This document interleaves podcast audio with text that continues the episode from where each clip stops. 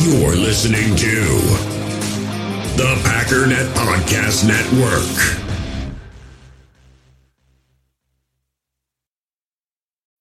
When you need mealtime inspiration, it's worth shopping Kroger, where you'll find over 30,000 mouth-watering choices that excite your inner foodie. And no matter what tasty choice you make, you'll enjoy our everyday low prices, plus extra ways to save, like digital coupons worth over $600 each week. You can also save up to $1 off per gallon at the pump with fuel points. More savings and more inspiring flavors make shopping Kroger worth it every time. Kroger, fresh for everyone. Fuel restrictions apply. Another day is here, and you're ready for it. What to wear? Check. Breakfast, lunch, and dinner? Check. Planning for what's next and how to save for it? That's where Bank of America can help. For your financial to-dos, Bank of America has experts ready to help get you closer to your goals. Get started at one of our local financial centers or 24-7 in our mobile banking app. Find a location near you at bankofamerica.com slash talk to us. What would you like the power to do? Mobile banking requires downloading the app and is only available for select devices. Message and daddy rates may apply. Bank of America and a member FDIC.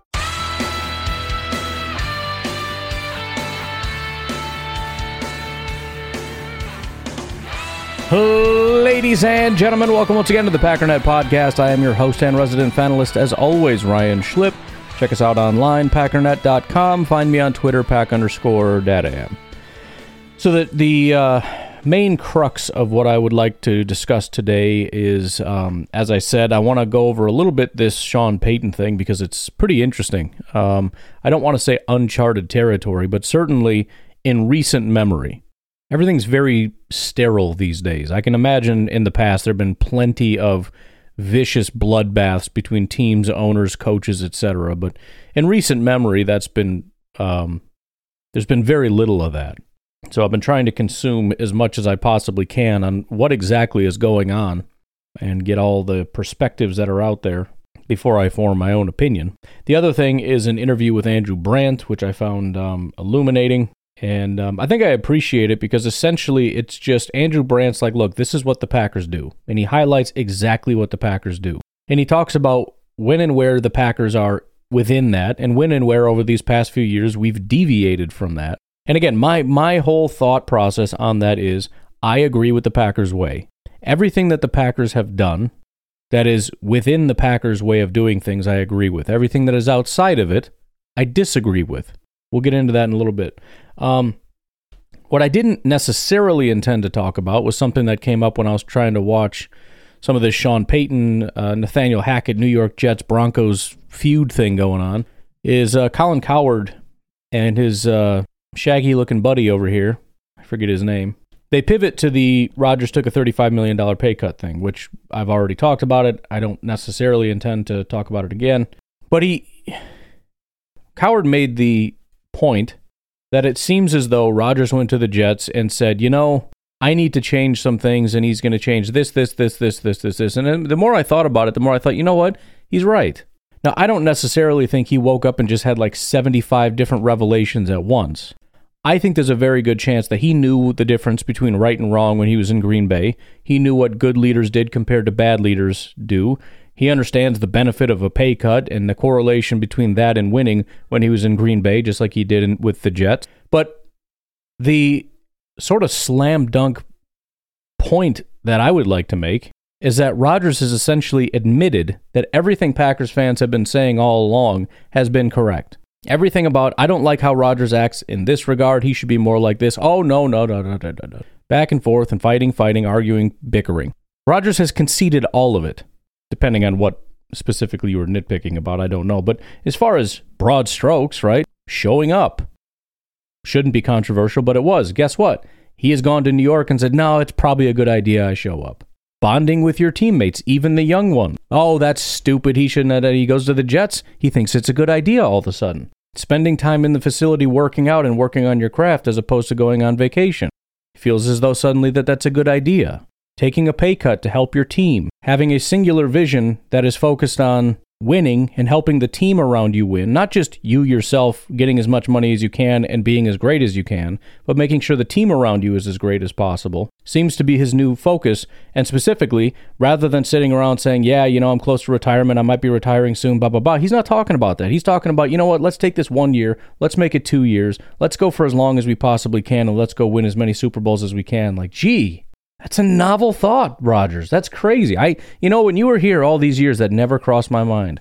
As far as I'm concerned, this is one big concession by Rodgers. And again, I don't think he just had one massive revelation. I think it's evidence that he knew that a lot of the things he was doing was not what was best for the team, but he didn't care. It was not best for the organization. And in his mind, the organization had done wrong by him. Now, what has the Jets done right for him? Well, they haven't done anything for him. But it doesn't matter. It's not about doing right for me. It's just how dare you have drafted my replacement. I hate you, and so I'm going to dig in my heels now. It became like, if I may use another office reference, remember Beach Day? Michael told them all to pick team names. Stanley refused to pick a team name. And so Michael's like, all right, you will be the red team. Stanley said, no, blue team. That's Aaron Rodgers. He was Stanley, and uh, Michael Scott was Brian Gutekunst. He just hated everything about him. He felt that he was running the company into the ground. He was an inept leader. He didn't want him talking to him. Get away from me. And his whole thing was I mean, it's, it's actually a fantastic parallel when you think about Stanley. He cared about doing his job and doing his job well, but that was it. He had no interest in anybody else around him. He quickly corrected anybody that said that they were friends with him, which multiple people did. Andy said it, um, Phyllis said it, and he corrected him. He was like, nope, right? What did Phyllis say? Me and Stanley are close. Stanley said, We sit close. Me and you are not friends. I am not here to benefit you or anything. I'm here to do my job so I can retire and send my kid to college, and that's it. Now, Rodgers is with the Jets and he's become Dwight. Shows up early and waters the plants. He's giving Michael the chills, you know, rubbing peanut butter in his hair. There might be a gym somewhere that he hates, but, you know, overall, he cares about the company.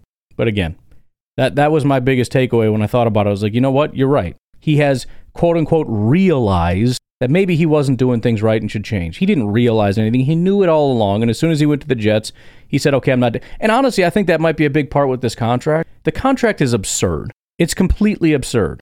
And so he kind of, in, in a sense, potentially just looked at the contracts like, never mind, you, you don't have to pay that. That was just a Gutekunst tax. That was I hate you tax. I'll just get rid of the I hate you tax. Let's let's just shave some of this off, split it up, and uh, now we've got a more reasonable contract to work with we'll be good to go. You think I was going to make you pay that? That's stupid. That contract was stupid, dude. I would never make my worst enemy pay that.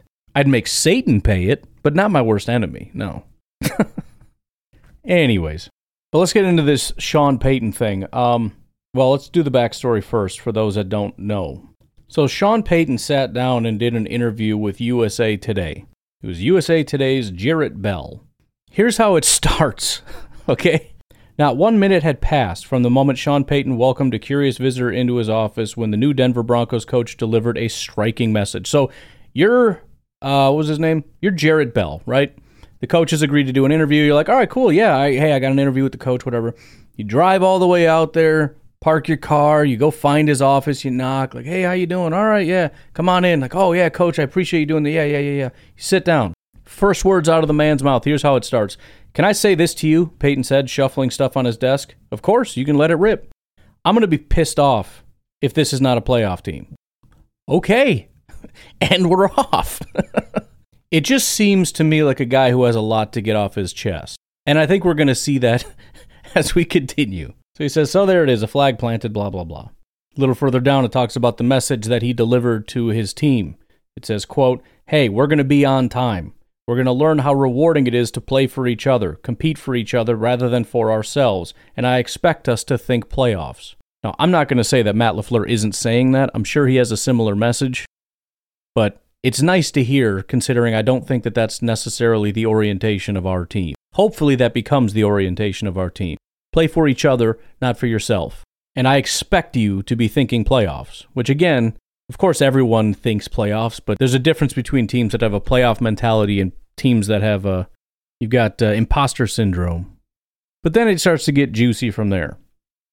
It says the Broncos, who haven't had a winning campaign since 2016, surely need this culture change. The franchise, with eight Super Bowl appearances in its history and now six coaches in 10 years, became a laughing stock last season as it paired rookie coach Nathaniel Hackett, who lasted 15 games, with veteran quarterback Russell Wilson and produced an unmitigated disaster underscored by the NFL's worst offense.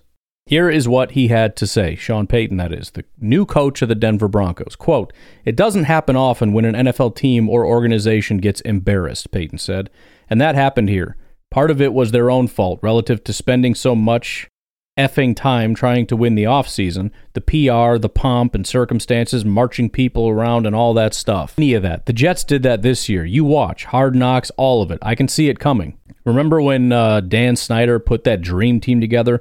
I was at the Giants in 2000. I was a young coach. I thought, how are we going to compete with them? Deion Sanders is there now. That team won eight games or whatever. So listen, just put the work in. So what is he saying? What is he starting with? Part of the issue last year was it was all this big freaking PR campaign. We're going to uh, put Russell Wilson around and we're going to do all this PR stuff. Remember all the freaking commercials and everything he was doing and all the bragging and all that stuff? It was about winning the offseason, winning the offseason. And and it's true about the tr- the dream team stuff.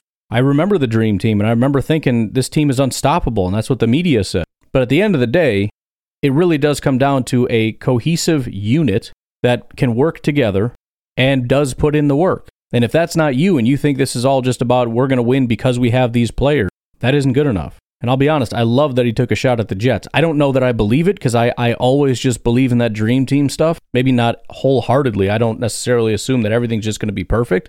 It does get to be difficult to look at their defense and Rodgers and Garrett Wilson and think, I mean, it's got to at least be a playoff team, right? But it does make sense. Look at the Broncos. That was a dream team scenario. And he directly said one of the issues was all this winning the offseason stuff, all the PR, all the distractions. And then you think about it, it's like that is literally the Jets. I mean, they were doing PR before they even had Rodgers. They were they were coming together talking about we got him. Remember before they even had him, and it's like, what is wrong? Why would you do that? Because ahead of the even ahead of the negotiation and getting a good deal, it was about PR. And now they're on hard knocks. I've never really fully understood the hard knocks being a distraction thing. I'm sure to some degree it is. Can't imagine it's that massive of a one. It's just people off in the corner videotaping. But it makes me happy, man, because I need to believe somehow that that team with Aaron Rodgers and all the stuff that they have going on is going to collapse. I need to believe they're going to get a really high pick. Somehow Rodgers is going to play the whole year and they're still going to be bad. So I'm all in on that. Unfortunately, one of the worst things you could do is give them some motivation, especially by them, I mean Aaron Rodgers. And when you have already a pissed off Aaron Rodgers and then you say, just watch, they're going to suck, I think that's working against us. But, anyways, let us continue. It says the hunch here could, is that Payton could care less about making the Jets or anybody's bulletin board. Then he continues. It just keeps getting better. Man, we ran that kid through the car wash a hundred times now, Payton said of Wilson, and questions of how his uh, coach quarterback dynamic will play out. But that's the storyline, though. How is this kid going to look? How is it going to work? You know what? We're fixing to find out, as Bill would say. Think about what that means. We ran that kid through the car wash a hundred times. You ever have like a stain on a shirt and you wash it and it's a little better, but it's still there and you keep washing it and washing it and washing it? It's maybe not the best example. I could think of some others, but let's just stick with the stain one because it can get pretty dark pretty fast. the point is, he was tainted. The, the, the visual would be like him just covered in manure for a year, and we washed him. And he came out of the shower and he still was stinking. And we put him back in and he was stinking. And we ran him through a hundred times. So then it continues. The question What happened last year with Wilson? Here's what he said. Oh man, Payton began. There's so much dirt around that. There's 20 dirty hands for what was allowed, tolerated in the frickin' training rooms, the meeting rooms. I'm not ad libbing. This is what he said. The offense, I don't know Hackett. A lot of people had dirt on their hands. It wasn't just Russell. He didn't just flip, he still has it. This BS that he hit a wall, shoot, they couldn't get a play in. They were 29th in the league in pre snap penalties on both sides of the ball. Says Wilson 34 is undoubtedly in better hands with Payton and coordinator Joe Lombardi, who served for 10 years as Payton's quarterback coach with the Saints. And it's virtually a given that he will get a boost from an over, overhauled offensive line, which includes a huge free agency investment made in right tackle Mike McGlinchey and left guard Ben Powers. Payton is encouraged by what he saw from the offseason work with Wilson, maintaining, quote, he's still got gas in the tank. Yet another layer of the Wilson saga involved the kid glove handling he received from Hackett, which fueled much speculation and criticism as the season, which ended in 5 and 12, spiraled out of control. Been talking about this all off season. the idea that, you know, when Hackett came in, what did he say? Whatever you want to do, man, whatever you want to run, whatever plays you like. And then, of course, he was allowed to have his own trainers, his own coaches, his own everything. It was such a BS thing. And by the way, again, I'm going to throw this back in some Packers fans' faces. A lot of Packer fans want Rodgers treated that way. Whatever he wants, he should get. He's the MVP. He should be treated like royalty around here. He shouldn't have to show up to things. If he wants to have people on site, I'm sure, I, I guarantee you, if Rodgers had come in and said, I wanted to have a trainer or something come in, he's my trainer, I know what he's all about, and Matt LaFleur said no, or Gutekunst said no, and I'm pissed, I know for a fact the same people that defend Rodgers about everything would have said he should have been allowed to have that. There's a difference in philosophy. There is the I'm the coach, you're the player. I tell you what to do, you shut your mouth and you do it. The GM has his job, I have my job, you have your job. There are people that feel like that's how things should be. Coaches should be coaches, players should be players, and GM should be GM. And then there are some people who say, you know, Rodgers has a lot to offer. Maybe he should be a little bit the coach, a little bit the GM, a little bit this. That's what they did in Denver, and that's why it was a unmitigated freaking disaster. That's why the locker room was toxic. Nobody liked Russell Wilson because he was treated like royalty when nobody else was. They resented that. That's why the offensive scheme was a disaster because it wasn't a scheme. It was a hodgepodge of here's what we do and here's what you want to do, and I'll see if I can try to stitch this together. And Sean Payton is coming in and saying, This was a freaking joke. It continues. Wilson, a 12th year pro, uh, 12th year pro, has employed a support staff for years that includes a personal athletic trainer, a strength and conditioning coach, and massage therapist. Yet boundaries were apparently blurred by the presence of Wilson's personal quarterback coach, Jake Hapes, or however you say the guy's name. He had a personal quarterback coach. The team provides you a quarterback coach. The team tells you this is your quarterback coach. All these guys, uh, Jordan Love has a quarterback coach. He stays in California. He has his own business. He stays out there. Under no circumstances is he allowed to come in and usurp the role of quarterback coach. That is such an unbelievable thing. This this freaking limp-wristed garbage. And part of the reason it frustrates me is I think to some degree Hackett learned it here. I don't like it. Again, can you imagine? We know Sean Payton's stance on this. Can you freaking imagine trying to tell Kyle Shanahan any of this stuff?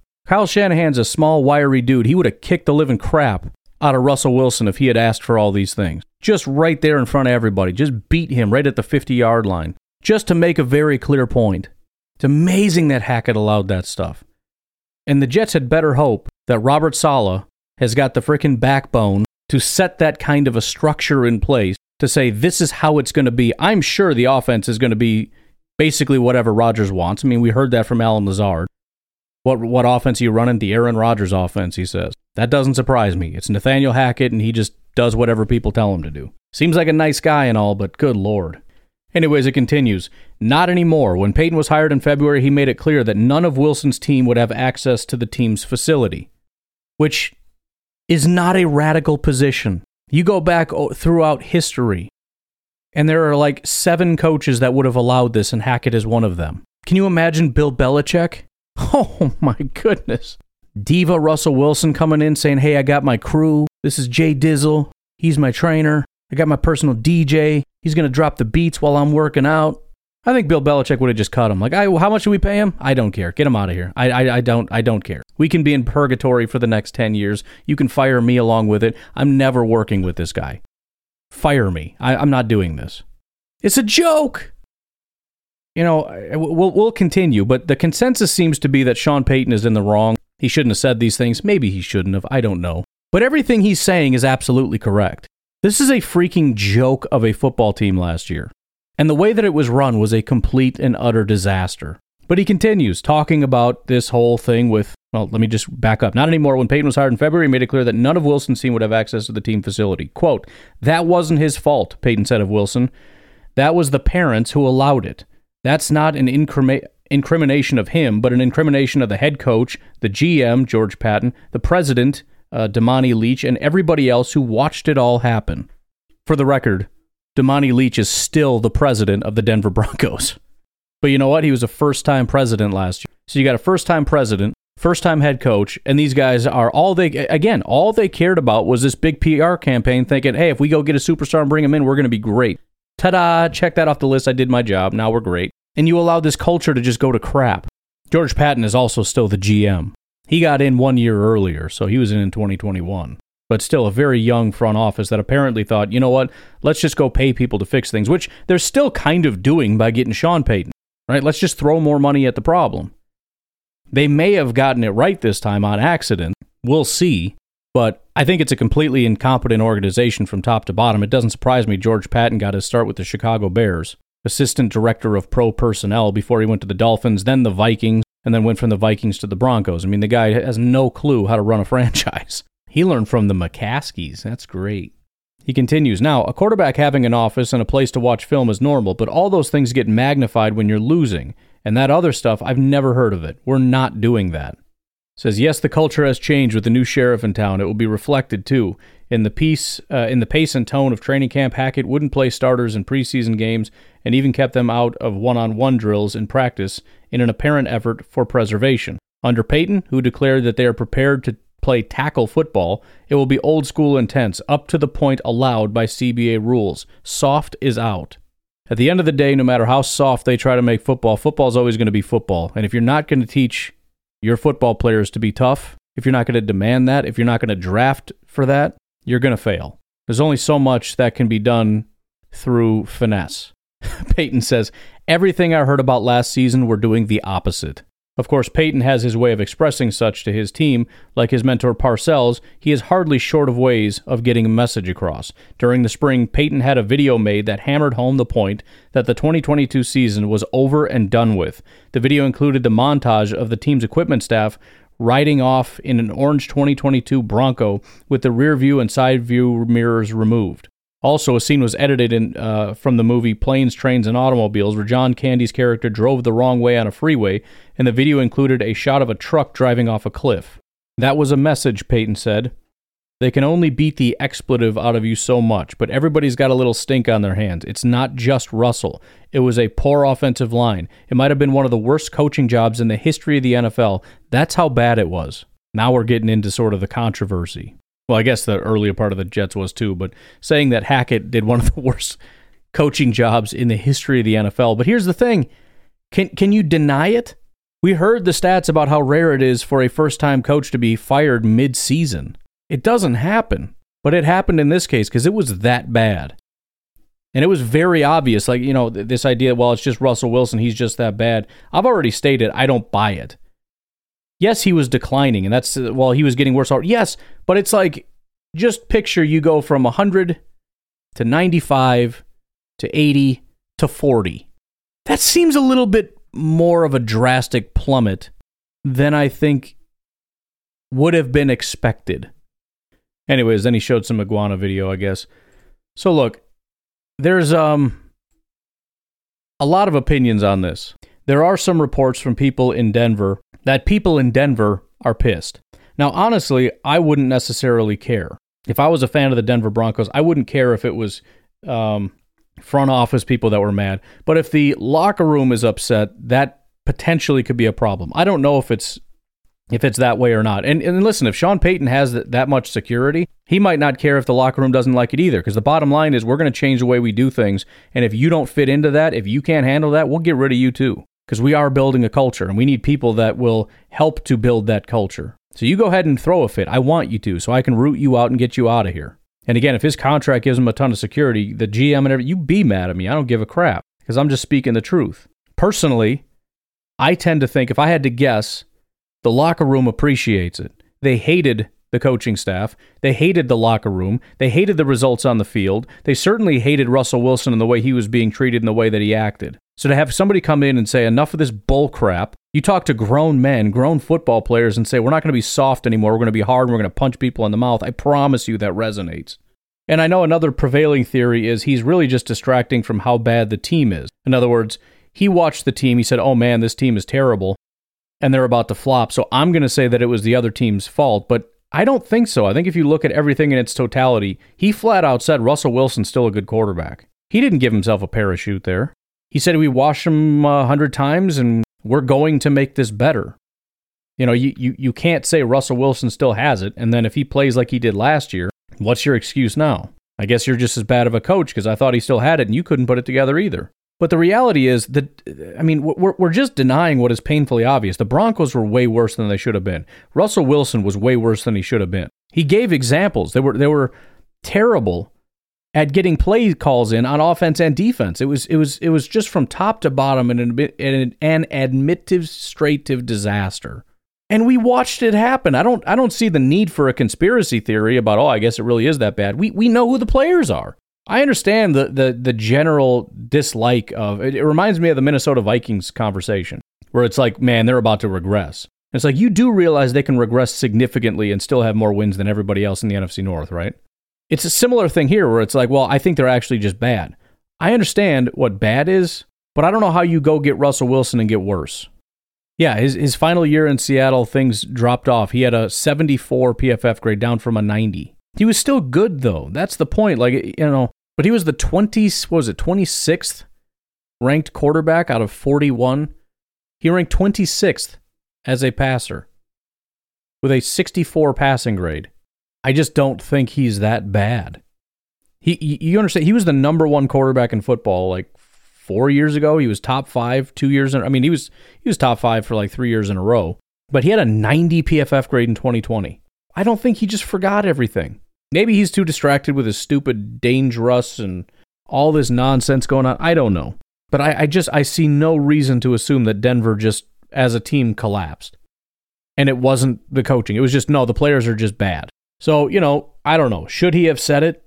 Maybe not. Maybe keep that in house. Maybe don't take an interview with USA Today so that you can vent and th- and that is generally the the thought process is what, what you know why would you do it unless you wanted to put it out there fair enough but the question then is just why did you want to put it out there and again the prevailing thought by most people seems to be he's just scared because the team is bad and he's trying to cover himself but again the, the words that he said it, it doesn't resonate because he basically put it all on the line first of all he said playoffs first thing he said i'm going to be pissed if we're not in the playoffs why would you say that if you know you're not going to the playoffs and you're going to be a terrible football team it makes no sense First words out of his mouth. Then he goes on to say Russell Wilson still has it. He's still a good quarterback. Why would you say that? Because I think we're just deliberately making something up that doesn't really make sense. I think he's genuine in what he's saying. And I think he's deflecting blame off of his players for the most part, saying that, you know, trying to get them to realize you guys are a really good football team. Do not get caught up in what happened last year. I think he is. I think he's also completely frustrated with how much he's had to undo, how much w- extra work he's had to do that he's never had to do when he was with the Saints because they had a smooth operation. He's had to come in and tear down everything, and he's freaking pissed. And he's sacrificing Nathaniel Hackett at the altar for his team, saying, "You guys weren't the problem. That guy was the worst coach in history, and I am so sorry that you had to be subjected to that garbage." And he even threw his bosses under the bus. I think that was a demonstration to his team. I think he's appealing to his team and just demonstrating what he's tr- been trying to demonstrate in private the entire time. And I think by saying I'm not afraid to to say it to everybody is a part of that. It's grown man stuff, which is the the message to the team. No more softball, no more weak garbage. I'm going to speak the truth and I'm going to say it to whoever I want. If anybody doesn't like it, they can come say it to my face. Period. Now, again, was he right or wrong? I, I don't know, but I, I guess I'm just saying I'm not buying this whole he got in there, realized his team is going to be a disaster, and now he's deflecting, saying, well, all the problems here are his fault. Because again, if you actually read all the words, that doesn't hold up. And really, if you listen to Dianna Russini, you know, she's talking about, first of all, the, the team has no issue with it.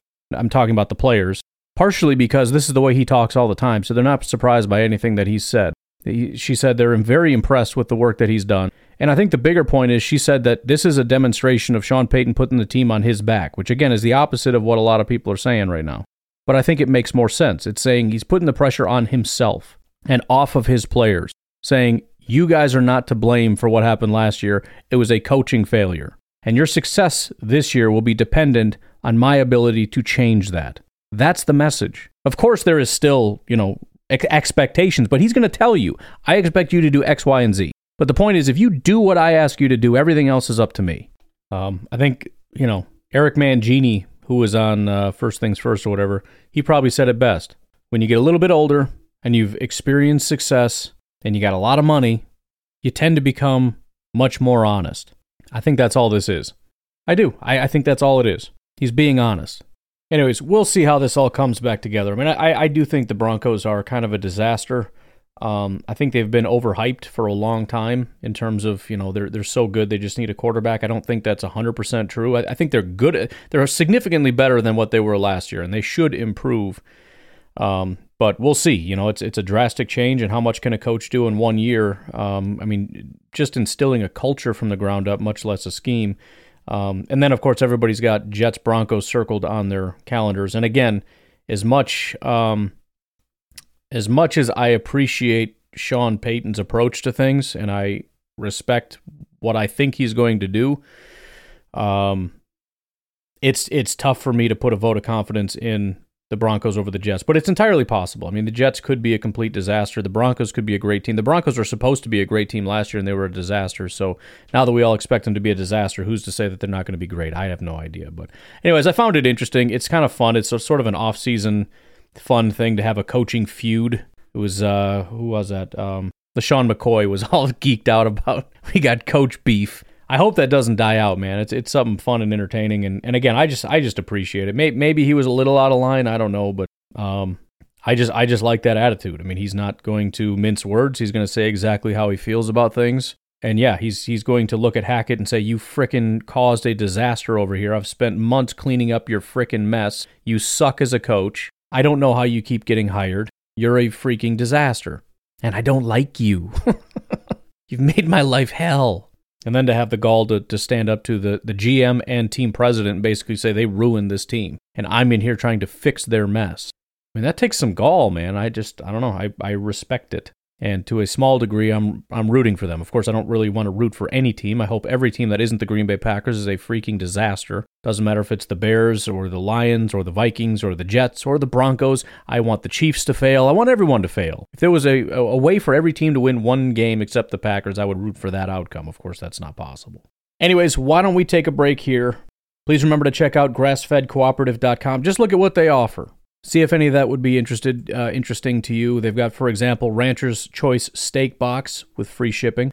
Uh, the Ranch Connector Box says in it you'll find um, five one pound vacuum sealed packages of dry aged ground beef, taking traditional family favorites like burgers, meatloaf, spaghetti, and chili to the next level. And if you really want to go all out, you can get things like the one half custom grass fed beef deposit. Purchasing a one half of grass fed beef is an economical way to enjoy the many health and taste benefits of grass fed meat. Each purchase includes all cuts for a fraction of what it would cost to buy each cut separately. Not only does it save you money, but it also gives you more choices when deciding how to prepare your meals.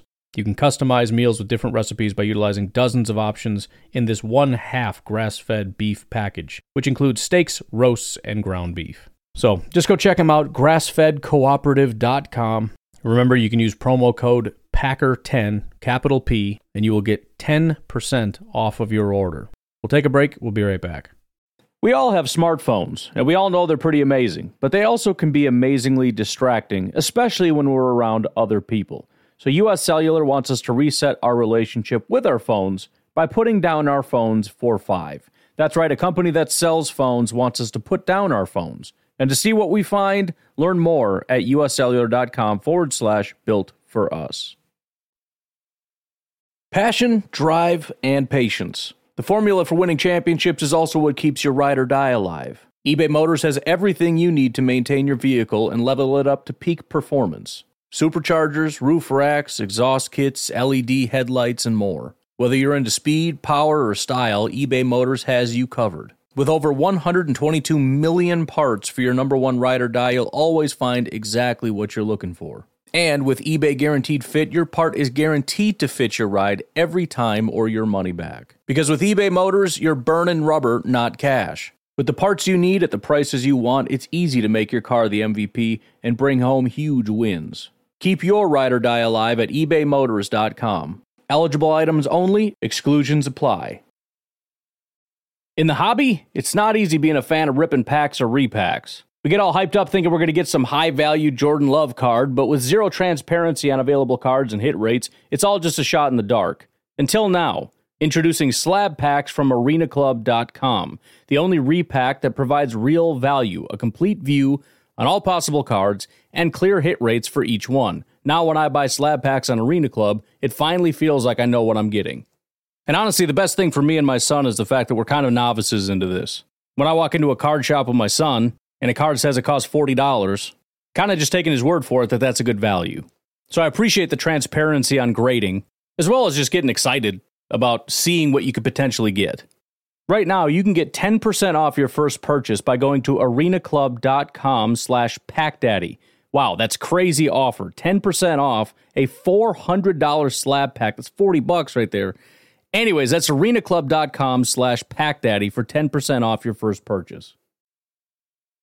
All right, so um, over at Go Long, which you do have to pay for, however, he does these videos, which are, you know, just for his subscribers, but he puts them on YouTube, and YouTube is free. So if you go subscribe to Go Long over at YouTube, you'll see Go Long Happy Hour. Andrew Brandt explains the game. So I, I we're not going to cover everything, but I would encourage you to go check it out because uh, one of the cooler things about it is Andrew Brandt talks about his entire path to becoming what he became, and and first of all, just learning a little bit more about what his job was. But um, I mean, just you know how you always hear those stories about how if, if one little minor thing changed, my whole life would have been different, right? He wanted to stay in California, go to, I forget which school it was, but he didn't get in. So he ended up going out to DC, right? And so then he wanted to be a, a professional tennis player. Turns out he wasn't good enough. So he gets in with, uh, you know, these agents and whatnot, and he finds this little niche because mostly these guys are covering like Michael Jordan, like big basketball guys. And um, turns out there's not a big market within their company covering football players. So he decides to go that route to kind of find his little niche, kind of similar to um, what we heard about Mike McDaniel, realizing that there's a little niche in the run game. And that's kind of how he made his name. And so it just built from there. So you get to hear how from there he ends up with the Green Bay Packers and why he made the decision to make the switch from a player agent to VP and why the Packers wanted him what his role was, all that stuff. Very, very, very cool story, and why he's been so vocal about everything. Right? I mean, it, uh, uh, I just thought he was just some guy that was just tweeting just because he felt like it, but apparently he's talking about like that's his mission, in a sense, is to help educate people along the way, and kind of peel back the, the curtain a little bit and, and show people things. So I'm actually a little bit more interested in learning what else he's been doing. I I just been catching his tweets. I just thought he was kicking back on a beach somewhere, just tweeting stuff for fun, but um, I'm thinking that there's some other avenues in which he is actually teaching people things um, about that side of the business, and I'd be interested in kind of delving into that. But anyways, um, aside from that, that, that one of the benefits of being a subscriber to Go Long, I've never done it. I probably should do it. I should actually what I should do tell you when these things are coming up so that I can solicit questions from you because it's just a big Zoom call and you can ask questions. That would be kind of cool. And then we could it would be kind of like a way of interviewing Brandt on the podcast. Um, but anyways, oh he he also ran a football team in Europe.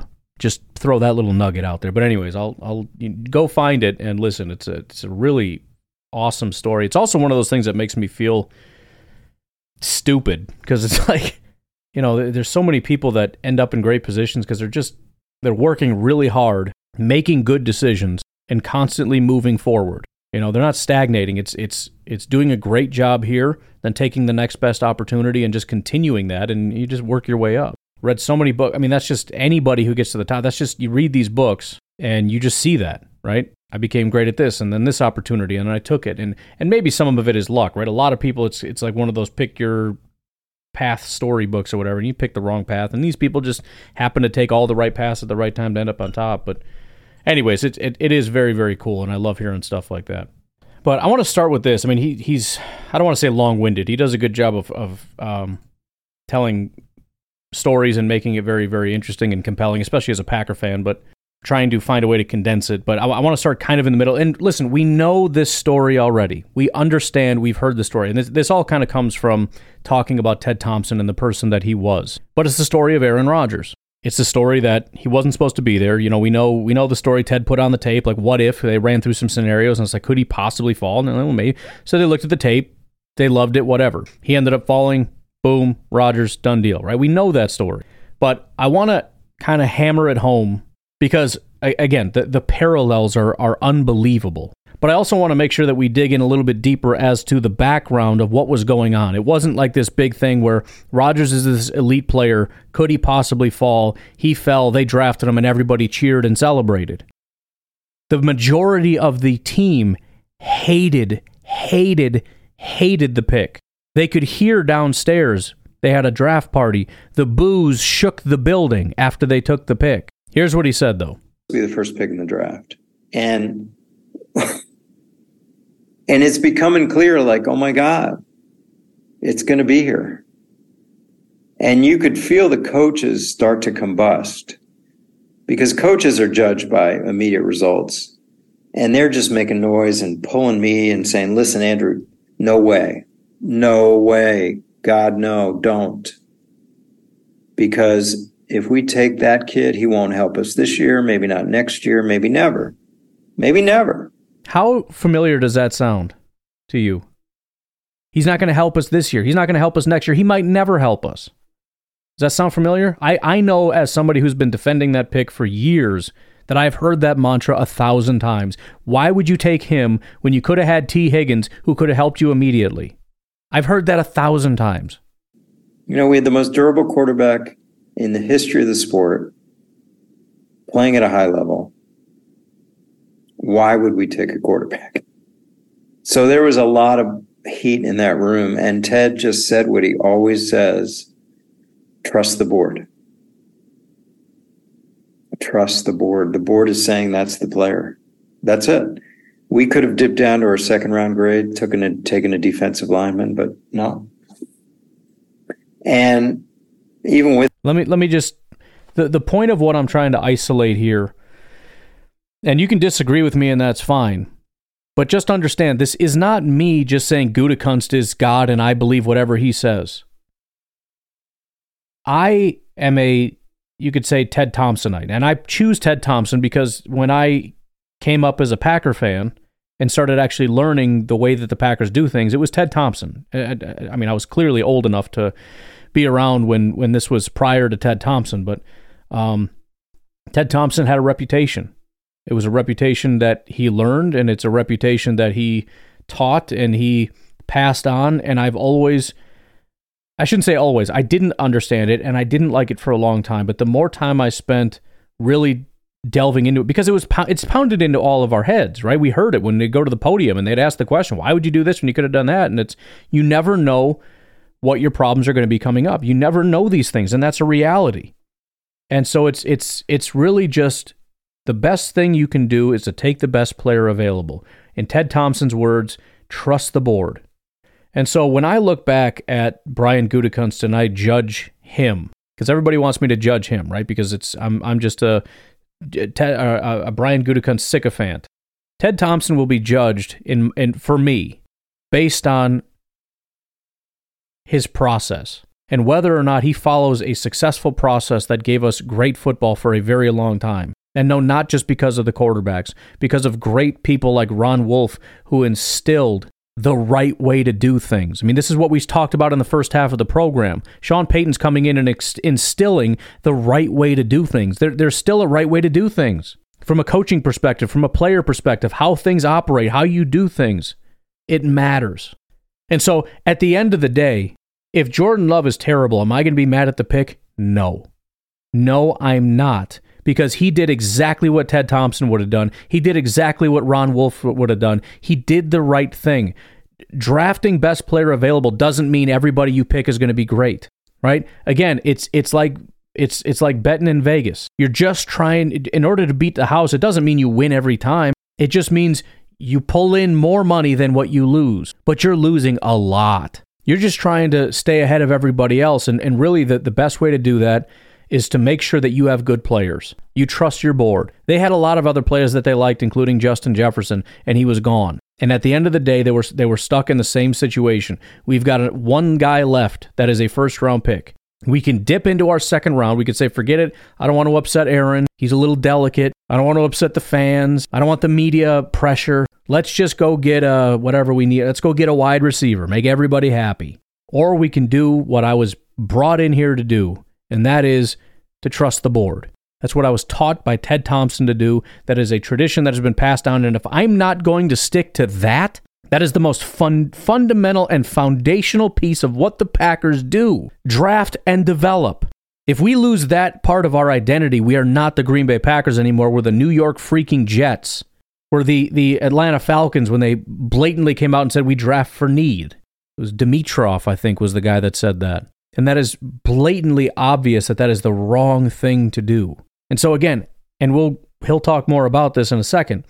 The things that Gutekunst has done that I don't like are the things that depart from what Ted would have done, from what Ron Wolf would have done, the things that departed from tradition because he panicked. Because Aaron Rodgers is, is real good and he knows that there's just a small window left and he did everything he could to try to cram that in there and it didn't work. He tried to abandon the philosophy and go all in and spend all the money and push all the money out and do all the things to make sure that we can keep all our elite talent so we don't have to start cutting them and it didn't work.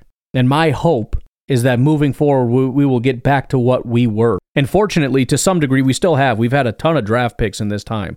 He's done a fantastic job of accumulating the draft picks. I also think he's done a fantastic job of drafting, period. And we'll see how it pans out, but I'm, I'm happy with how he's done it. And I'm happy with the fact that he understands that it is, it is an imperfect science. And the best way to get good players is to maximize the amount of picks that you have, especially premium picks. How many times have we had two first round picks?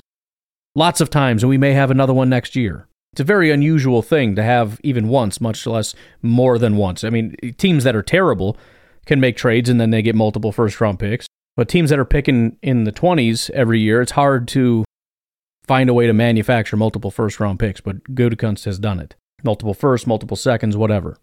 Never rang. So we took him, and I just never forget the 20 seconds after we took him because Brett called the coach, Sherman. Brett's agent, Bus Cook, called me, always screaming, What the F? What the F? And then we had a draft party at Lambeau Field. I'll never forget it as long as I live. Right under us, right under us, thousand people. And the booing in that room literally shook our souls. Literally. Like you heard it come through the, the, the floor just booing within seconds. And we're all looking at each other like, oh my God, no one likes this pick. And poor Aaron, you know, coming to a place that's cold and he's never going to play, you know? So, and then I've talked about this many times. Those three years, 2005 to eight, a, a part of my job was trying to manage that. So you had, you know, California Cool coming into country Mississippi, and of course they did not get along. Um, and and Brett's you know Brett's talking all the time like, you know what it's like coming to work every day and sitting with your replacement. It sucks. And Aaron's camp is like he's never going to play. You got to trade him. You know he's never going to play there. So it was just that constant thing. And I know they went through that again the last three years. It had, they had to because players want to play. And if you're a first rounder, you're going to play. It's just a question of when. So what people don't realize about running an NFL team is so much of it is personality and egos and trying to keep everyone happy when there's only so many, so much playing time. So again, how many possible parallels could there be? he mentions, first of all, after that pick, his phone's blowing up. Brett Favre is on the phone calling.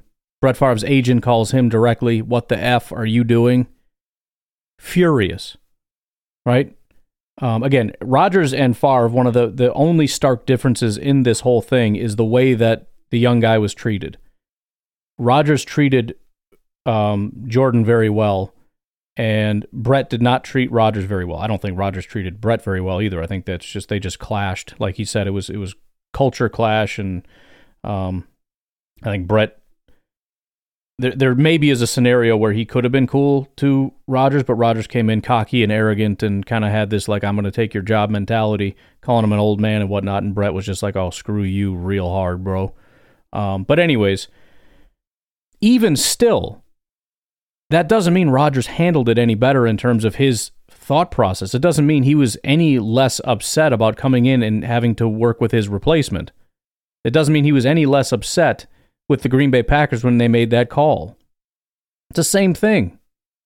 It's the same thing. And, and like you said, so much of this is just managing egos and trying to keep everybody happy. And it's just an impossible thing. And I'm sure they've dealt with it with Jordan and his agent saying, you know, look, I mean, especially after that contract you give Aaron Rodgers a brand new contract. It's like, okay, you know what? Trade him. there there had to have been a phone call. Like the second that that broke, within minutes there needed to have been a phone call from Jordan Love's agent to the Green Bay Packers saying, "Are you going to trade him or what?" Like this, this is ridiculous. Anyways, he tells a little aside here about um, something that happened later after Rodgers was on the team for a little while. He, t- you know, he's running second team. He takes the uh, handoff and he rolls right, and flicks it 65 yards. In the hands of Donald Driver, and we kind of look at each other, all the front office, like, "Oh, we we got something. like this is real." he became a favorite of all of us because he's just an easy guy to talk to and smart off the charts. And the thing that he, we saw with Aaron that they saw with Jordan Love this past couple years is that, you know, Brett went to Mississippi in the offseason. Aaron stayed away the last two off seasons. That lets you see the guy. You know, we saw Aaron run the team for two off seasons and we had Greg Jennings and James Jones, you know, coming up to the office like, hey, this guy's for real, like big time. And uh, they were doing that with Jordan the past two years too. They were saying, you know, all those young players saying, oh my God, this guy is amazing. So that's what happens. So fantastic insight. And and again, it's just the the absolute parallels. When when when Rodgers was young, he was young, he was hungry, he was intelligent, and he worked really really hard, right? And so you you've got these guys that are getting burnt out with Brett. The I'm I'm to play, I'm not to play. The the diva attitude, the you know constant battling over the contract. You know, it just gets to be tiring, and and it's all about expectations. And at the same time, you're getting older. Um, and so that causes a lot of stress because he can feel that the team is is just waiting for an excuse to get rid of you. That's every older player, right? When you get older, I'm just waiting for you to twist your ankle or something and you're out of here. So he knows that, and he's also a big shot, and he needs he he doesn't need any more money. He's set for life, all that stuff. Just presuming you don't blow it all or do stupid things. Um, and so that there's just this tension. And then on top of that, you're not putting in the work. Brett leaves in the offseason. Like, no, I'm not. And he, he would flat out say, I'm not, I'm just not coming. I'm not coming in. I'm not doing any of that practicing crap. And what happens? Rodgers does it. And then you get these young receivers. He had a very similar situation with brand spanking new receivers, young guys that have been there for, they're either rookies or, or first year, second year, whatever, working with Rodgers. And he said they would come up to the front office to guys like Andrew Brandt and say, dude, seriously, this guy is legit. And he's saying that's the exact same thing that happened with Jordan over the last couple years. First of all, Aaron's not coming in. Same thing. Like he went from being one way early to a different way later. He says he was easy to talk to. Good lord, you think Gutekunst thinks he's easy to talk to? Of course not. He can't get him on the phone. It's hard to call a guy easy to talk to when he doesn't answer your phone calls, right?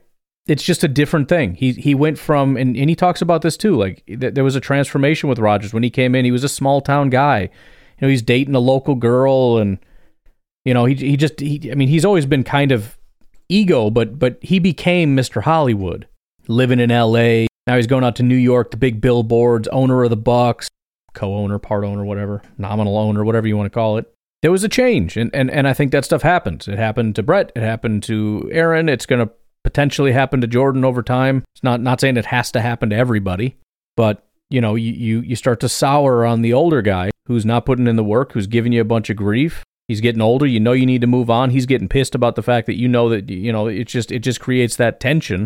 And then yeah, he's according to Andrew Brandt, the same thing happened to Green Bay with young. Now maybe he's just assuming, I don't know, or maybe he has some insight. But he said the same thing was happening with young players like Christian Watson, Romeo Doubs, whoever else it may have been, maybe the running backs. Aaron Jones seems to be a big supporter. Josiah Deguara, whatever. Guys are going up to the front office and saying, this guy is legit. Like he's the real deal.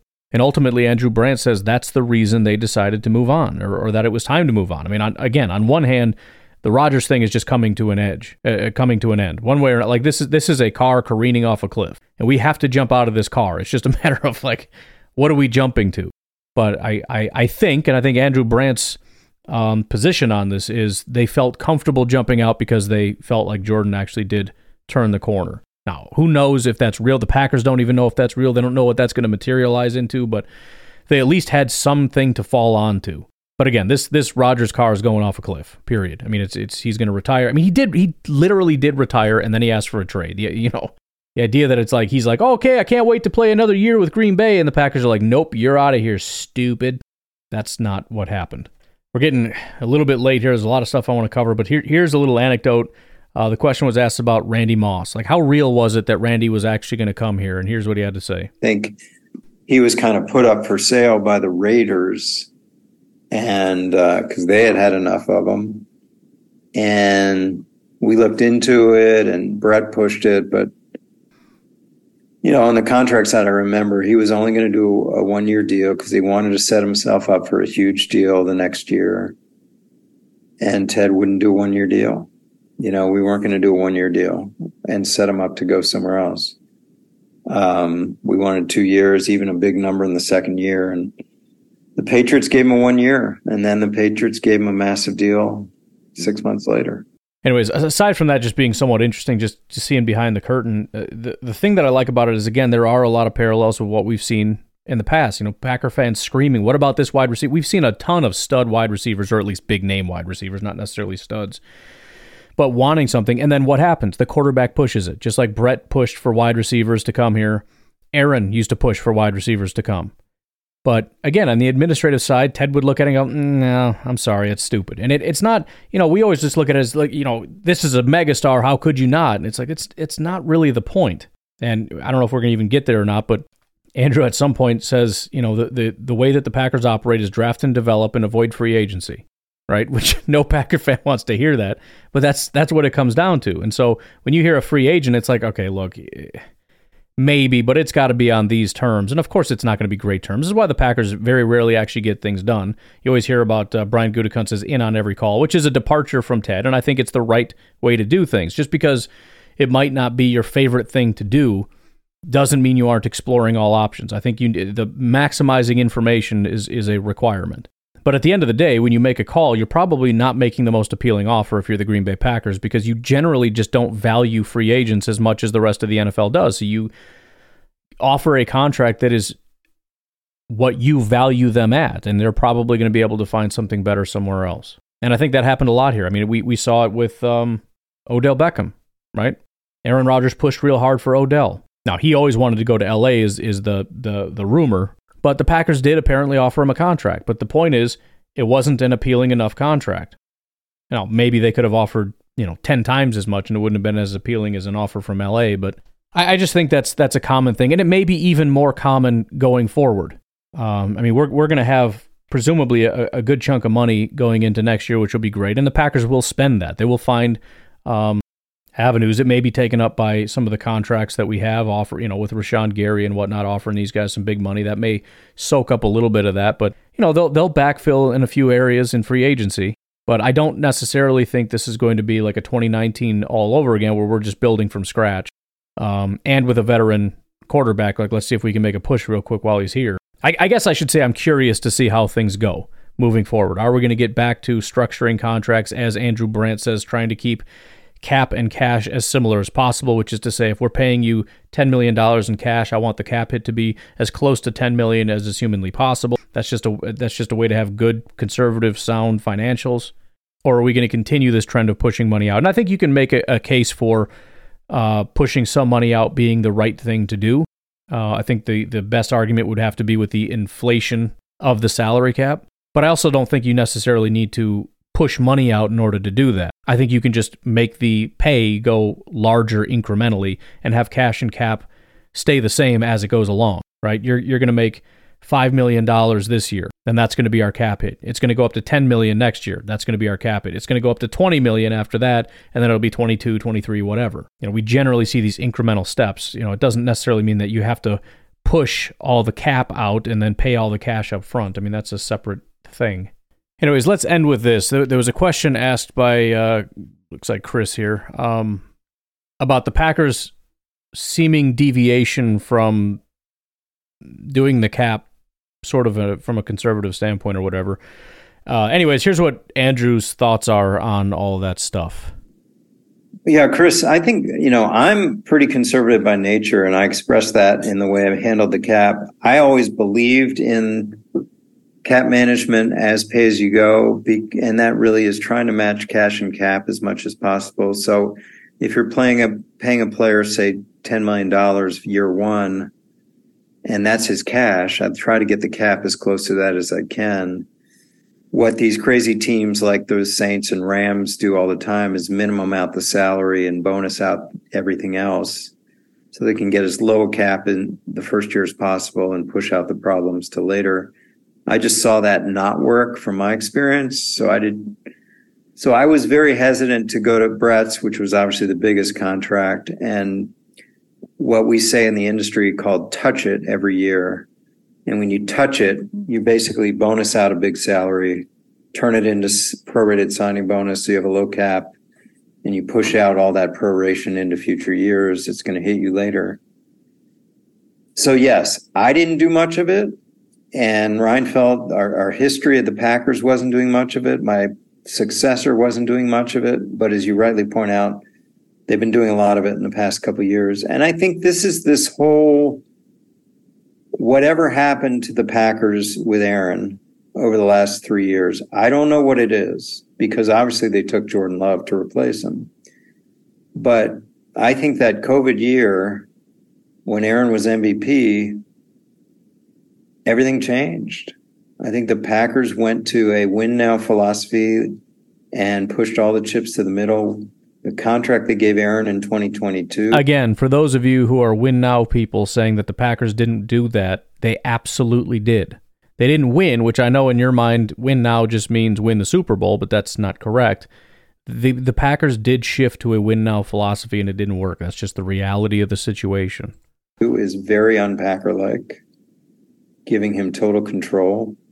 Yeah, so I, I kind of talked over it there. Very important part. The contract they gave Aaron Rodgers was very unpacker like and gave Aaron Rodgers complete control. So, what is my position on that contract given to Aaron Rodgers? I don't like it. I don't like anything about it. I'm glad that it's going to be gone after this year and we're going to be fine. But that was a disaster. And, and, and it proved to be. So, again, Gutekunst deviates from the Packer way, if you will. And it was a bad decision. It was. I, I just feel like Gutekunst has panicked these last couple years he really felt like we had something. I know he had made a comment, and it was it was a, a Ted Thompson type of thing. So I think he maybe, in some sense, felt like he was doing, you know, what he's supposed to do as a Green Bay Packers GM. And, and the philosophy was when you know something to the effect of when you have a really good quarterback, you you you cannot let him go. And I feel like that's where he was at, right? Like I, whatever it takes, we we can't let this guy go out the door. I don't like him he hates me, tried to get me fired. Um, but we got to do whatever it takes. And if that means giving him a contract that gives him complete control and going out and, and getting uh, Randall Cobb and whatever else he wants, then I guess that's, that's what we got to do to get him to say yes, to make sure he's in the building and playing football. But I think in a much larger sense, he really deviated from how the Packers win. I think he felt like we were so close, he just kind of got a little greedy and said if we got to pay for this down in the future then so be it but we're going to we're going to do everything we can to make sure that we invest in these years with Rodgers and um, again from my standpoint he didn't follow the way that the Packers generally do things i think it was a bad decision and i think it didn't work and i want to get back to doing things the right way now again the right way does mean drafting Jordan Love. It doesn't mean keeping Aaron Rodgers and giving him that stupid contract there is there, there really is just sort of this cold emotionlessness to being a GM that I appreciate. Ted Thompson looking at a superstar going, nah, I'm only doing a two year. Well, he wants a one year. He's a megastar. He could change everything. You know, you, you can't get whipped up into that stuff. And I think owners get whipped up. And that's why owners suck because they push that onto their GMs and force things like that. I think some GMs get whipped up in that. I think some coaches get whipped up in that much like the Jets with Aaron Rodgers or Russell Wilson with the Denver Broncos. There's so much just, oh, can you imagine? It's going to be so amazing. And fans do that, and that's fine. You're a fan. You're supposed to do that. But I don't want the GM to do that. I don't want him to panic and think, oh man, we're so close. We're so close. What can we do? Like, let's do it. Let's just go all in, man. We got to do this while he's here. Don't do that. Stay the course. Trust the process, trust the board, etc., etc. I think Gutekunst has 90% of the way done that. I think he's done an unbelievable job in his acquisition of um, talent, both in the draft as well as through free agency or, or any other process of acquiring pro personnel. I hate the contracts. I hate the contracts, period. And again, I just hope that this is a short term thing where he wanted to try, and now we're back to the way that it was. And, you know, one of the things, and uh, maybe it's coming up, I don't know, but we're just going to be done. One of the things he mentioned is when you're a draft and develop team, those young guys got to play. That was the philosophy of the Green Bay Packers. You're going to it's trial by fire. You got to go out there, you got to play. And the Packers have not been that recently. And one of the things he mentions is coaches don't like that. And we know Rodgers didn't like that. So I think Matt LaFleur and Aaron Rodgers probably agreed, along with Joe Barry and everybody else, we don't feel comfortable with these young guys coming out there. But from a front office standpoint, I don't give a crap. This is how we do it. This is how we win. The young guys have to play because they have to develop. That's what a draft and develop team does. And so, what I would like to see is to return to that philosophy of the young guys got to play, sink or swim, trial by fire. Jordan's got to play, obviously. Christian, Romeo, Jayden. And Jayden is one of the main ones here. We know by default Christian and Romeo are going to be out there. But I don't want there to be any question about Jayden. Even if, let's say, Samori Toure is looking a little bit better, he understands things a little bit better, I don't care because we know that Jayden Reed is the future. And if he's the guy we're going to depend on to win games, then the sooner we can get him caught up to speed, the better. Stunting their growth is only stunting our opportunities. Get everybody up to speed as fast as is humanly possible. Take the lumps. The young interior defensive lineman, put him on the field. Lukas Van Ness, dude's got to play.